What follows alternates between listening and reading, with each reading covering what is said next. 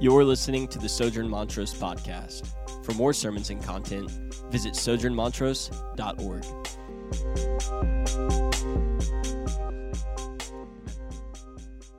Okay, so we just read in Acts chapter one the event of the ascension, right?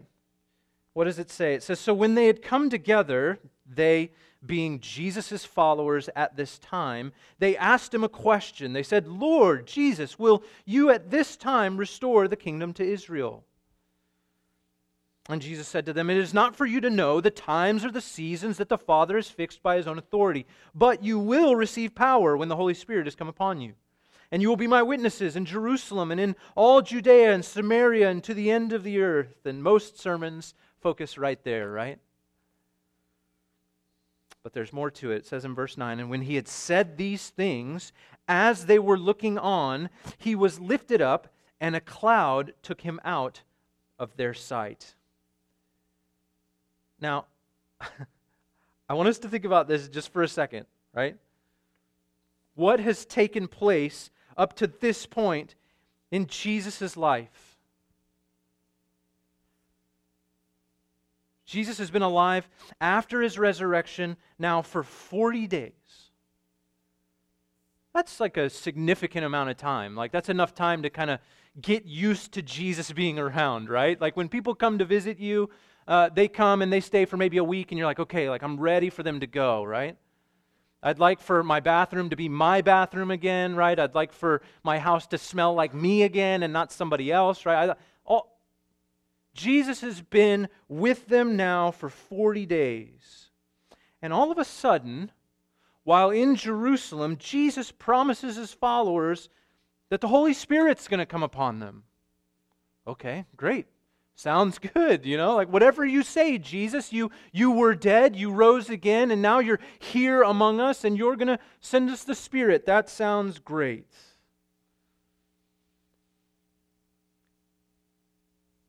But almost immediately after he says those words, what happens? Jesus is lifted up in a cloud into the sky, and he's taken from view. It says they, it says they don't see him anymore. Now again, just like just put yourself in the shoes of Jesus' followers for a moment. Ima- imagine this roller coaster that they've been riding now for at least two months. Jesus, in the matter of less than two months, has triumphantly entered Jerusalem, right? To all the praise and the acclaim, Hosanna in the highest. He's been put on trial. He was then beaten, scourged, crucified, buried, resurrected, and now has been among them performing miracles, teaching, and now he's just gone. He's gone up into the clouds. What? Like if we watched that movie, you'd be like, "It's surely it's not over yet, right? This can't be the end of the movie." And so all of them are asking that same question. They're, they're just looking at each other going, what, what? What just happened? And it tells us that they're gazing into the sky, verse ten. While they were gazing into heaven as he went, behold, two men stood by them in white robes. I mean, imagine imagine this from the, the inner circle of, of, of Jesus. Imagine Peter. Like, hey, Peter, like, you, You got anything? Jesus is gone. What do you got? And Peter's like, nope, I got, I have nothing. I got nothing. Thomas is over in the corner and he's like, I could try doubting again. Maybe he'll come back, right? Uh, nothing. And so, of course, they just stand there and stare. We don't know, we don't know what to do. Utter confusion. And then these two men in the white robes speak to them, and they say this. Men of Galilee, why do you stand looking into heaven? Which, like, at first glance, that question's just kind of rude to me. Like, get, like, give me a minute to process what just happened, right? But but these two men say, why do you stand looking into heaven? And then they say these words. They say, this Jesus who was taken up from you into where? Into heaven will come in the same way as you saw him go into heaven. And again, I'm kind of thinking to myself, like, this isn't enough information. What does that even mean? This Jesus who was taken up from you into heaven will come in the same way as you saw him go into heaven. And if we dissect that sentence a little bit, we begin to get some answers, some, some clues, some hints to our question of if Jesus is risen and if he is alive right now, where is he? Well, he's in heaven. That that's where he went, that that's where he is now, which leads us to, I think, the, the most important question, which is what, is, what does that mean for us? Well, later on in Acts chapter two, uh, Peter, inspired by the Spirit, uh, actually sheds a little bit more light on what it is that's happened here. And so in chapter two, starting in verse thirty-two, this is what we come to find out as Peter preaches his first and maybe his best sermon. He says this, this Jesus God raised up, and of that we all are witnesses. And then he says, being therefore exalted at the right hand of God, and having received from the Father the promise of the Holy Spirit, he has poured out this that you yourselves are seeing and hearing. And then he says this, which if you were here for our First Samuel series, might link some things together. He says, for David did not ascend into the heavens, but David himself says, the Lord said to my Lord, sit at my right hand until I make your enemies your footstool. Let all the house of Israel therefore know for certain that God has made Jesus both Lord and Christ, this Jesus whom you crucified. So what does the ascension mean? What does it mean that Jesus now resides in heaven? What does it mean that not only does he reside in heaven, but that he has been exalted to the right hand of the Father, that that's where he sits now? Well, Peter tells us it means that Jesus has been made Lord. And not just Lord of some things, or not just Lord of heaven, but Lord over all things, that all of it has been made, as Psalm one ten says, quoted from David, made his footstool.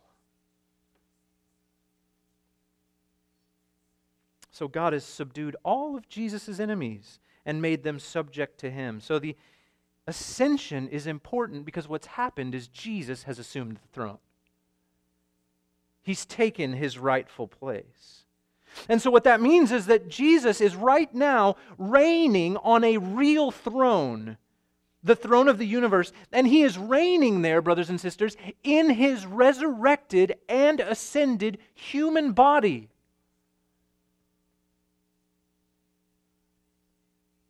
And what does he do from that throne? Well, Jesus gave us some hints of his own in John.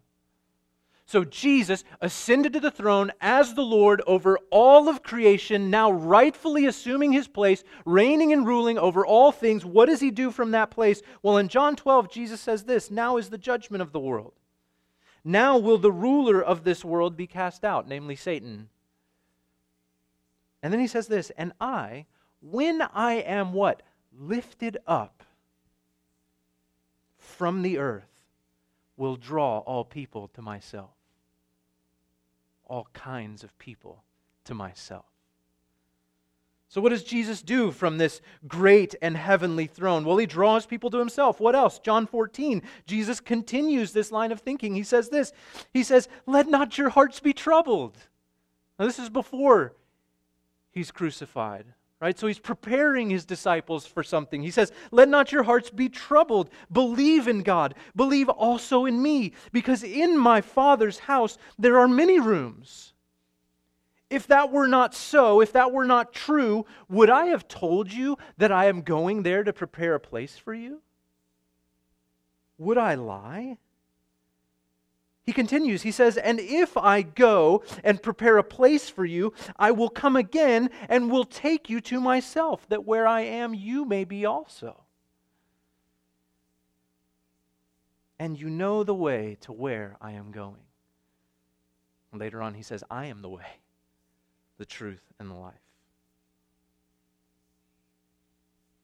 So again, Jesus' ascension means that Jesus is reigning on a real throne in his resurrected and ascended human body, and that from that place, he is drawing all kinds of people to himself, and he is preparing a place for him where he d- a place for them where he dwells right now.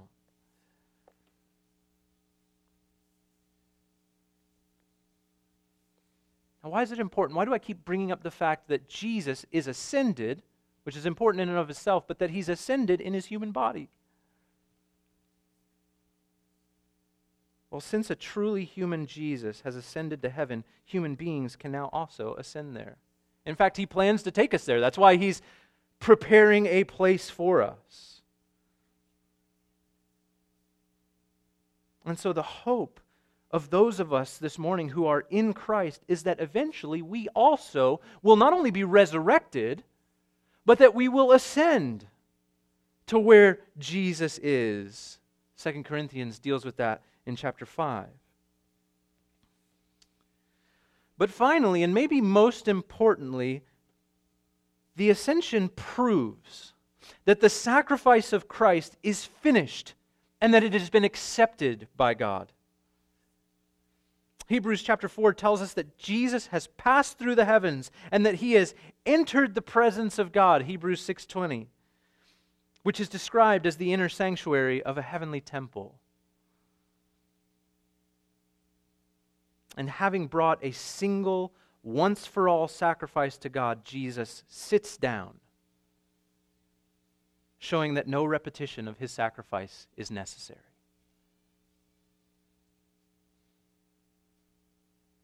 And so, brothers and sisters, there's a lot happening in the ascension. There's a lot that's going on there. There's Jesus taking his throne. There's Jesus from his throne, drawing all kinds of people to himself, preparing a place for them with him, and proving by his station that God has accepted all that he has done on our behalf, that his sacrificial death for us, that his victorious resurrection on our behalf, that all of that has been satisfactory in God's eyes, and that now he is exalted according to that satisfaction. And listen, brothers and sisters, these are all great truths. And there's many more that we could discuss, but I want to I want to land somewhere that maybe we maybe we aren't anticipating this morning, because it's something that we don't often think about. You see, I mentioned at the beginning that for many of us, for many of us, Christianity offers a way to deal with our past failures, or a way to be less anxious about our future reality. Right? So everything that's in my past, everything that I've done, all the good and the bad, God's going to weigh that ultimately in light of Jesus, and I will be found perfect, not because of me, but because Jesus was perfect for me. And so everything that's in my past, all of the darkness, all the regrets, all the guilt, all the shame, all of those things have been dealt with in Jesus. And so I can finally be freed from those realities. I can finally let go of that guilt. I can finally be freed of that shame, knowing that Jesus took it for me, that Jesus bore the consequences for those things, and that Jesus has died to set me free from them. And that's good news. And for some of us, we, we look to our future and we realize that there's all kinds of unknowns. And, and the reality is, brothers and sisters, that in the age that we currently live in, there might be even more. We're so aware of everything that's happening globally. There's so many things geopolitically that are up in the air at the moment, right? And hopefully won't be coming down from the air. Studies show that millennials uh, on the whole, are the most anxious generation in modern American history. Now, there's a whole bevy of reasons that people say those that that's true. And so we could talk about any number of nuanced things, but again, the reality is that there is something out in front of us that we are trying to cope with. And again, Jesus is dwelling there, right? He's in that future. He's promised us this great inheritance. He's promised that He'll take us with Him into eternity. He's promised all of these things, right? But but for most of us, those things are out in the future, and so we're going, man, that's that's coming, and that's good news. Um, but but how do I deal with the right now? Right? Christ has made payment for my sin, and Christ is going to bring me to a better place. But how do I deal with right now? How do we allow Christ to also give us peace, not only in considering the past or in looking to the future, but in dealing with our reality right now? In this very moment, in all of the problems that face us in the immediate. Well, brothers and sisters, it's my contention this morning that there is comfort for us right now in Christ, and that in particular, it comes to us when we look at the truth of His ascension. This utterly neglected doctrine in the Christian faith is quite possibly the most sustaining doctrine, meaning the one that is most able to carry us in the right now. That's why Jesus, further on in John fourteen, says these words. He says, "My peace I leave with you. My peace I give to you. Not as the world gives do I give to you. Let not your hearts be troubled." There's that, there's that word again. There's that phrase again. Let not your hearts be troubled. Neither let them be afraid. You heard me say to you, I am going away, and I will come to you. And this is the, maybe... Maybe one of the crazier sentences that Jesus speaks, of the many, that we just, for whatever reason, have, have tended to pass over. And this is what He says. He says, "If you loved me, you would have rejoiced, because I am going to the Father, for the Father is greater than I." What? Jesus says to His disciples, if you loved me, you would rejoice that I'm leaving you. Why? Because I go to the Father, and the Father is greater than I. Now again, we know in the ascension, we know from the ascension, right, that that's where Jesus is now, that he's, he's gone to the Father. And so if we love Jesus, we should rejoice that He's with the Father. Why? Because the Father is greater than Jesus. But maybe if we knew what Jesus was doing there, we might actually rejoice. And that's why I want to pick up in Hebrews chapter seven as we come to a close. In Hebrews chapter seven, verse seventeen, the author to the Hebrews uh, of this letter to the Hebrews says a, this, this odd phrase. He says, "For it is written, or it is witnessed of Him, of Jesus, that He is a priest forever after the order of Melchizedek." And we go, yeah, number one, can't pronounce the name. Second of all, have no idea what that name means. So we'll just keep reading, right? But no, no, no, no, no. This is super important. Hebrews tells us that Jesus resembles, that He is after the order of Melchizedek, this historical figure. And if you do any research on Melchizedek, you'll come to know this one very simple thing, that he occupied two offices that typically no one person would occupy. He was both a king and he was a priest. So he was both someone who ruled and reigned and governed, but he was also someone who served and sustained a people. Verse twenty-two of that same chapter goes on to explain why this is important. It says in verse twenty-two, "This makes Jesus the guarantor of a better covenant. The former priests were many in number because they were prevented by death from continuing in office. But He, Jesus, holds His priesthood permanently, because he continues forever. Consequently, he is able to save to the uttermost those who draw near to God through him, since he always lives to make intercession for them. For it was indeed fitting that we should have such a high priest like Jesus, who is holy and innocent, unstained, separated from sinners, and exalted above the heavens. Jesus has no need, like those high priests, to offer sacrifices daily. Why? Because once for all, he offered up himself. For the law appoints men in their weakness as high priests, but the word of the oath, which came later than the law, appoints a son, Jesus, who has been made perfect forever.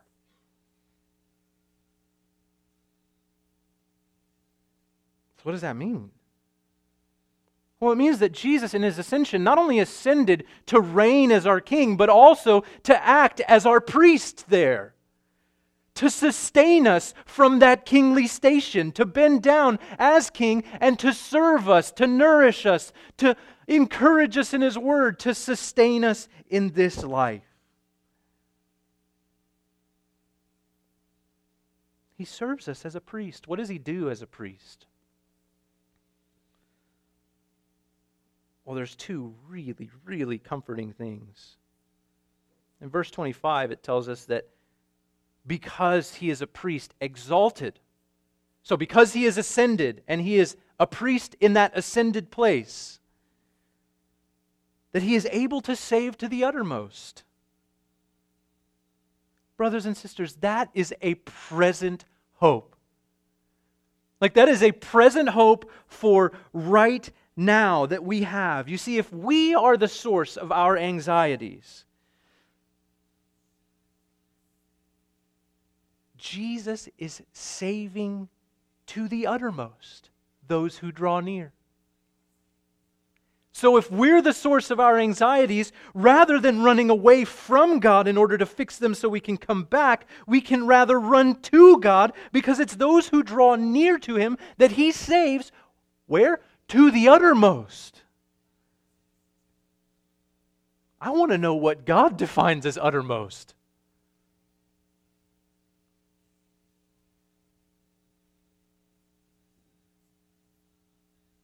He saves to the uttermost those who draw near from his ascension throne. But what else does he do? He not only saves to the uttermost those who draw near, meaning as we draw near to God, he saves us from all things, both in our past, in our present, and in our future, to the uttermost, but that he also is actively in that place where he is dwelling right now at the right hand of the Father, always says he lives to make intercession for those who draw near to him. Meaning if you are a follower of Jesus this morning, that Jesus lives right now for a specific purpose, and it is the purpose of making intercession for you. Brothers and sisters, this is a present hope that we have. Because if our anxieties are outside of us, surrounding us, Jesus is making intercession for you. How comforting should it be? How comforting should it be to know that the Jesus that died, rose again, and is now ascended to the right hand of God the Father, the only one who is greater than him, is in that place speaking prayers, both his prayers and your prayers, directly into the ear of God the Father.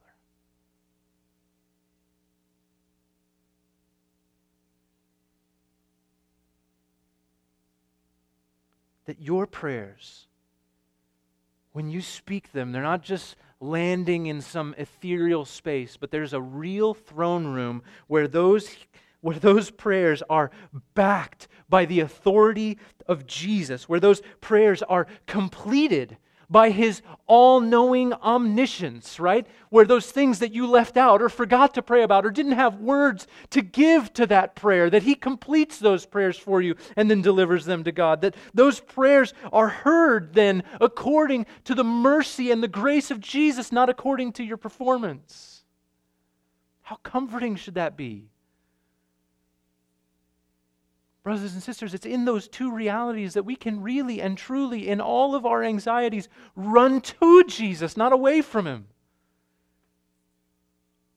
In fact, that's ultimately what all of our suffering is meant to do, to push us towards the throne room that we are now able to enter into by the sacrificial blood of Jesus. This place in the temple where no human could go. Jesus now lives there and He invites us to come in whenever we want.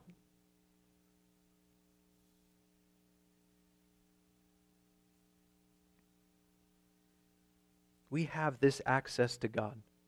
We have this access to God's grace and to God's ongoing care because Jesus is ascended. And that should be astounding for us. The cross secures our past, the resurrection secures our future, but the ascension sustains our present. Because Jesus is actively now partaking of the ministry of sustaining us. Which is why in First Timothy chapter four, verse seventeen, we get this particular encouragement.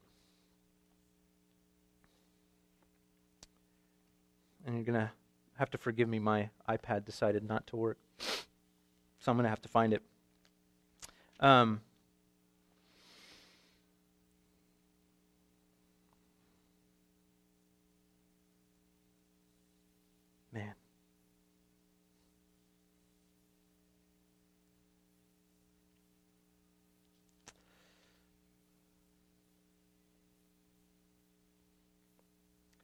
tells us that Jesus is ascended for us, that He was manifested in the flesh, that He was vindicated by the Spirit, that He was seen by angels, that He was proclaimed among the nations, that He was believed on in the world, and then that He was taken up in glory. Paul says, we confess this mystery of godliness.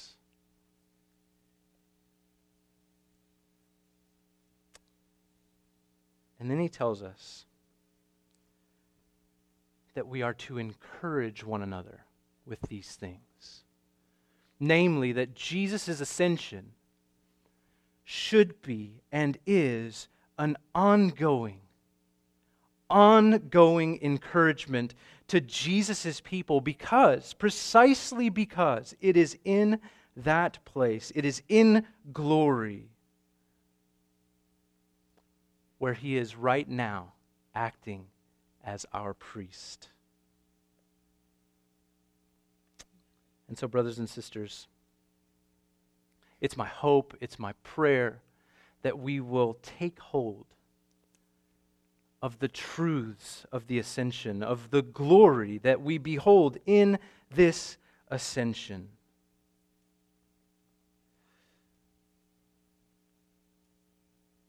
And that we would be sustained in our moment-to-moment, day-to-day life, that we would see that Christ truly brings us peace in the immediate. And so when we greet one another with, peace be with you, we are giving a real and a present hope and greeting. Let's pray. Father, we thank You for this morning. Again, God, we're grateful to be gathered together.